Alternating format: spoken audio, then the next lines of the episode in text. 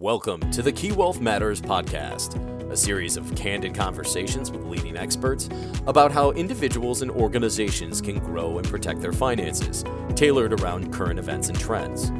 Here's your host for today's podcast, Brian Pietrangelo. Welcome to the Key Wealth Matters weekly podcast, where we casually ramble on about important topics, including the markets, the economy, human ingenuity, and almost anything under the sun, giving you the keys to unlock the mysteries of the markets and investing. Today is Friday, October 14th, 2022. I'm Brian Pietrangelo, and welcome to the podcast. With me today, I'd like to introduce our panel of investing experts here to provide their insights on this week's market activity. And as we are in the midst of the Major League Baseball playoffs, today we have George Mateyo, Chief Investment Officer, as our leadoff hitter, and Steve Hoedt, Head of Equities, in the on deck circle. As a reminder, a lot of great content is available on key.com slash wealth insights, including updates from our Wealth Institute on many different subjects, and especially our Key Questions article series addressing a relevant topic for investors each Wednesday. In addition, if you have any questions or need more information, please reach out to your financial advisor. As we take a look at this week's economic news, initial unemployment claims for the week increased minimally from previous levels and remained fairly consistent with the past few months, reflecting the continued tight labor market. Nominal retail sales were essentially flat for September, and the major news yesterday centered around the much anticipated Consumer Price Index inflation report, which showed headline CPI increased month over month in September and remained at a persistent 8.2% year over year not providing any relief or reduction as market participants had hoped. Core inflation, which excludes volatile food and energy components, also increased again for September at 6.6% versus August at 6.3%, driven by increases in shelter, medical care, and transportation. And in a surprise reaction to the news, the stock market actually had a significant rally, and we will get Steve's take on why that occurred. But let's start with George for your thoughts on the economic data and the markets. Well, you're right to kind of point out some of the big uh, economic events of the week, Brian. I think, of course, inflation is probably top of mind for many people. So let's tackle that one first. Uh, you know, it, it's it's clear that anybody that thought inflation was going to be rolling over this time this year have been proven wrong. Uh, inflation is pretty persistent, pretty broad based too. Um, there are some some signs that we're starting to see maybe some glimmers of, uh, of, of inflation coming down a little bit. But um, you know, clearly the numbers were, were higher than expected. I think twice as much expected on a month over month basis. I think if you kind of look through some of the numbers in more in a little more detail, you can take a microscope out and kind of parse through some of the data. The thing that jumped out at me, I think that maybe probably surprised people um, mostly was actually in the housing part of the overall um, mix of, of inflation.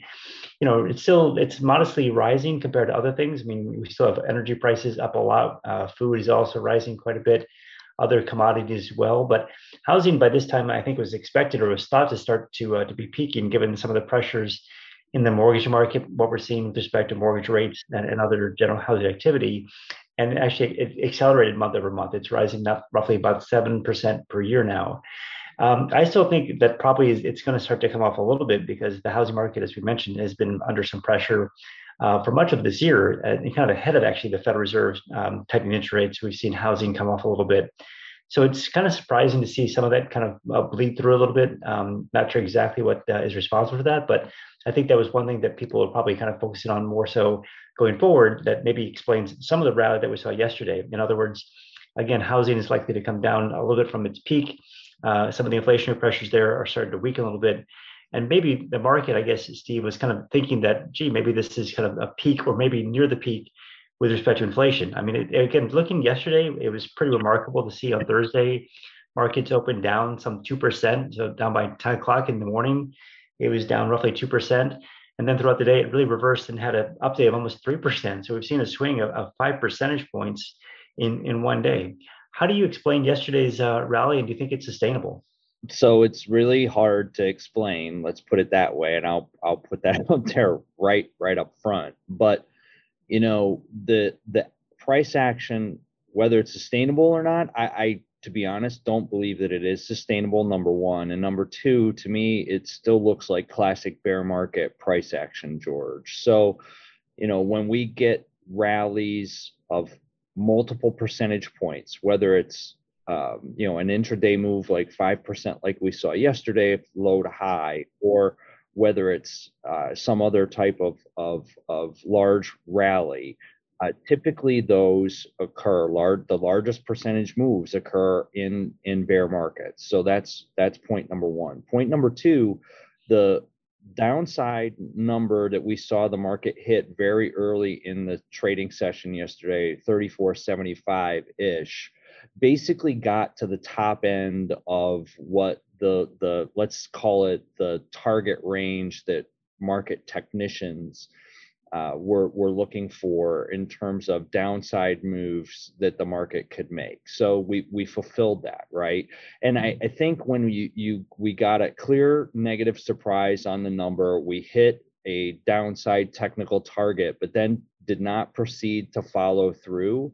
Went to the downside uh, even more, and we had massive positioning short by hedge funds and other people coming into the newsprint yesterday morning uh, expecting the number to be bad. And when we didn't get that follow through to the downside, it was like Katie barred the door to go the other direction, right? So, like I, the the information that I've seen from a number of the trading desks uh, via some some notes and other things this morning and yesterday afternoon was that there was really not much quote unquote real money buying that drove that action yesterday. There was not long onlys committing new fresh capital because they see an improvement in fundamentals.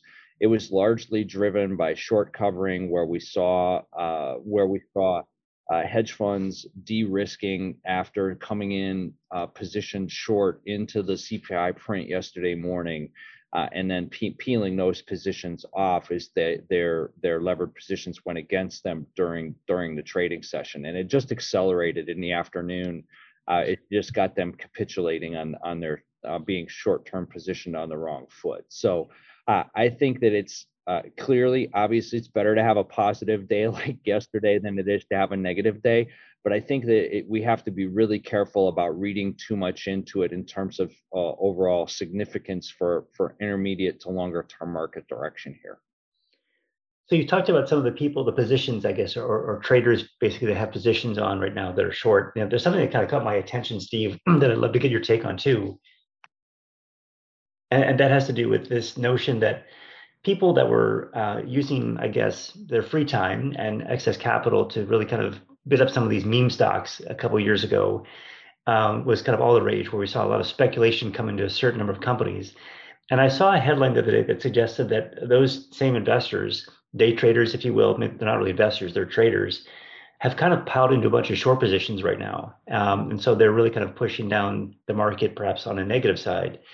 And, and maybe there's a contrarian signal in there, but at the same time, you know, we actually have a significant amount of headwinds facing this. But did you have you seen anything like that as well that kind of see, that speaks to um, folks that are really kind of using short-term technicals and other things to just really kind of be short the market basically? And what is that? What's the read through on that? so you're you're you you're correct the way that i've used to try to track this because it, it's kind of hard to do when you look at the at, at the individual company level is to take a look at overall options volume and to look at call options volume and put options volume because the the meme stock crew has tended to use the options market to magnify the the bets that they've been placing on these on these names, these securities. Um, and if you go back and you look at the options volume since the start of the pandemic, call option volume exploded, right? I think you, you probably remember m- me sharing charts like that in the key charts this week. Uh, I'm going to use the options chart again th- this week as this deck uh, goes out. And it, I was actually surprised, George, to see that uh, put option volume here within the last couple weeks has actually exceeded call option volume and both of them remain at, at high levels so to me it shows that people have really started to embrace this idea of playing the short side of the market. You very rarely see put option volume exceeding call option volume and to see it explode the way that it has to excessive levels like i mean i i've never seen put option volume like this before. Um, it does suggest that again that people were probably piled in too far on one side of the boat here um, and it kind of acted as tinder uh, for a, a that that that fearsome rally that we saw yesterday Yeah. So, and just to clarify, you know, people buy puts thinking that a stock price or an index or some kind of security is going to go down. Um, just to reiterate that point, but you know, sentiment has gotten pretty bad otherwise too. You talked about some of those indicators that you watch. Also, on the flip side, though, we've had a couple big, big um, M&A deals this week. You know, one in the uranium energy space, another one this morning in the grocery slash consumer space, and you know, it's a it's a big check they're writing, some twenty billion dollars. So I would kind of think that maybe if, you know the boardroom you know, CEOs, CFOs are, are bullish. Um, I guess well, I said it a different way. If if they weren't um, if they were bearish in the economy, you know, they probably wouldn't be spending that kind of money. So I don't know. To me, that suggests that there's some positivity with respect to corporate activity um, outside of that. What do you what do you make of that, Steve? Well, it's positive activity in two specific areas of the market for sure. So the the, the there was a, a large energy slash specialty materials uh, deal. Um, and, and, clearly, I think there was a message being sent there that that, that there is a, a po- positive future for the the specific specialty metal, namely uranium, that that that was in that uh, particular uh, in that particular series of transactions. And you know, we the nuclear energy, I think people are starting to come around to the idea that that's likely going to be a, a, a main contributor to the to a low carbon future.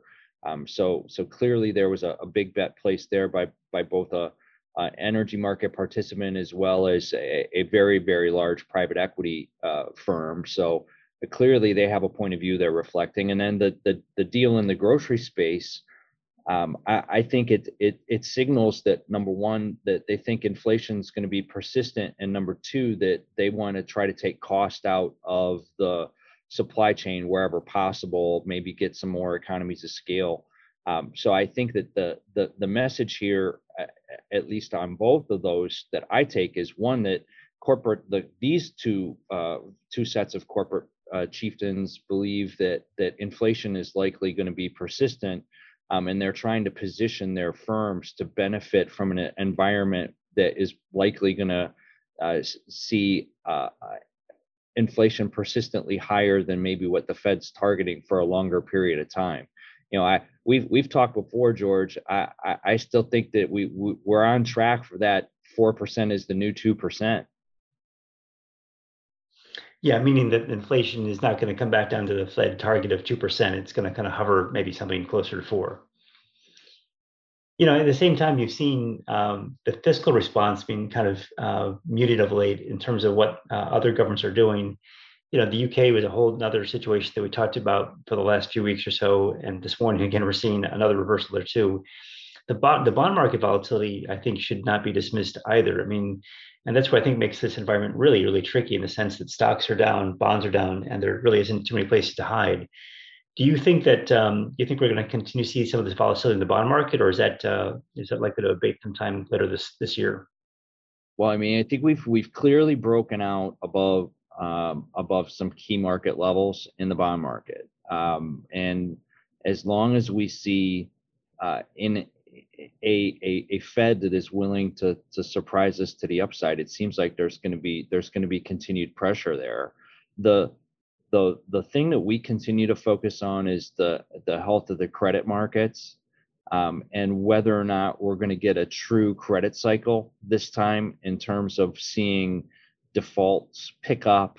Um, and I, I, I continue to watch that triple C relative to single B to to look for uh, signals that we're going to see a default cycle, um, and and there continues to be uh, those those triple C's relative to B single B's continue to look like they're they're they're telling us that 2023 is going to be a, a, a rough one relatively speaking. So, you know, I think that we we continue to uh, to think that volatility in a bond market is here to stay Uh, you know that really continues this it, it, continues this whole thing of creating a real conundrum for investors george where you've got equity markets behaving like they did yesterday and bond markets really not providing you that ballast to your portfolio whatsoever protecting the downside. I mean this double whammy that we've gotten this year it's just remarkable to look at the performance of these quote unquote diversified portfolios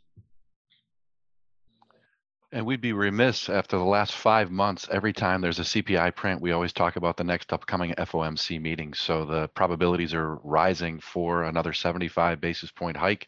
What are your thoughts, Steve, uh, Steve and, uh, and, and George? What are your thoughts? Do I hear a hundred? Do I hear a hundred? right. I mean, that's the, the, it, I, I think that, you know, we've got clearly the last, we've got this last blast of inflation uh, data before we get to the next meeting um, I think they'll go 75. They won't. They won't surprise the market and go 100. But I think they'll talk about it and try to maybe spin it in the in the in the press release or the discussion after that they did talk about it. Um, I, th- I, think that this idea that 50 in December and 25 in in January though is probably going to be off the table. They're they're likely going to be going um, with higher numbers than than both of those at this point. Uh, I, I don't think that there's any way that they can they can back away from that. So there's not going to be a pivot. What do you think, George? Yeah, I, I, think that the pivot talk has probably been pushed out at, at the very least. I mean, I am uh, struck by the fact that there were two pretty loud voices from the, the Fed Bureau of, Speakers, if you will, the Fed Speaker Bureau this week, that suggests that they're getting a little bit concerned about overdoing it. Right? Um, one person in particular was out saying that we've got to be careful that we don't do too much because they just don't know the impact that they're having at this point. Um, you know, usually interest rates work with this thing called a unpredictable and long lag, meaning it takes you know a very uh, certain amount of time, I guess, not a certain lot, maybe a year or so for this uh, economy of ours to really kind of figure out how much has been impacted by higher interest rates. But that being said, I think there's just so much uncertainty that they don't even really know kind of what they're doing with respect to interest rates. So I think we've got to be very careful here and I think they they implicitly know that, um, but at the same time they want to be very careful about inflation um, uh, as well. So it's a really tricky situation they're in. I think for investors, it's, it's really important to stay super diversified, having a dry powder, um, thinking beyond traditional uh, stocks and bonds to try and find places to hide.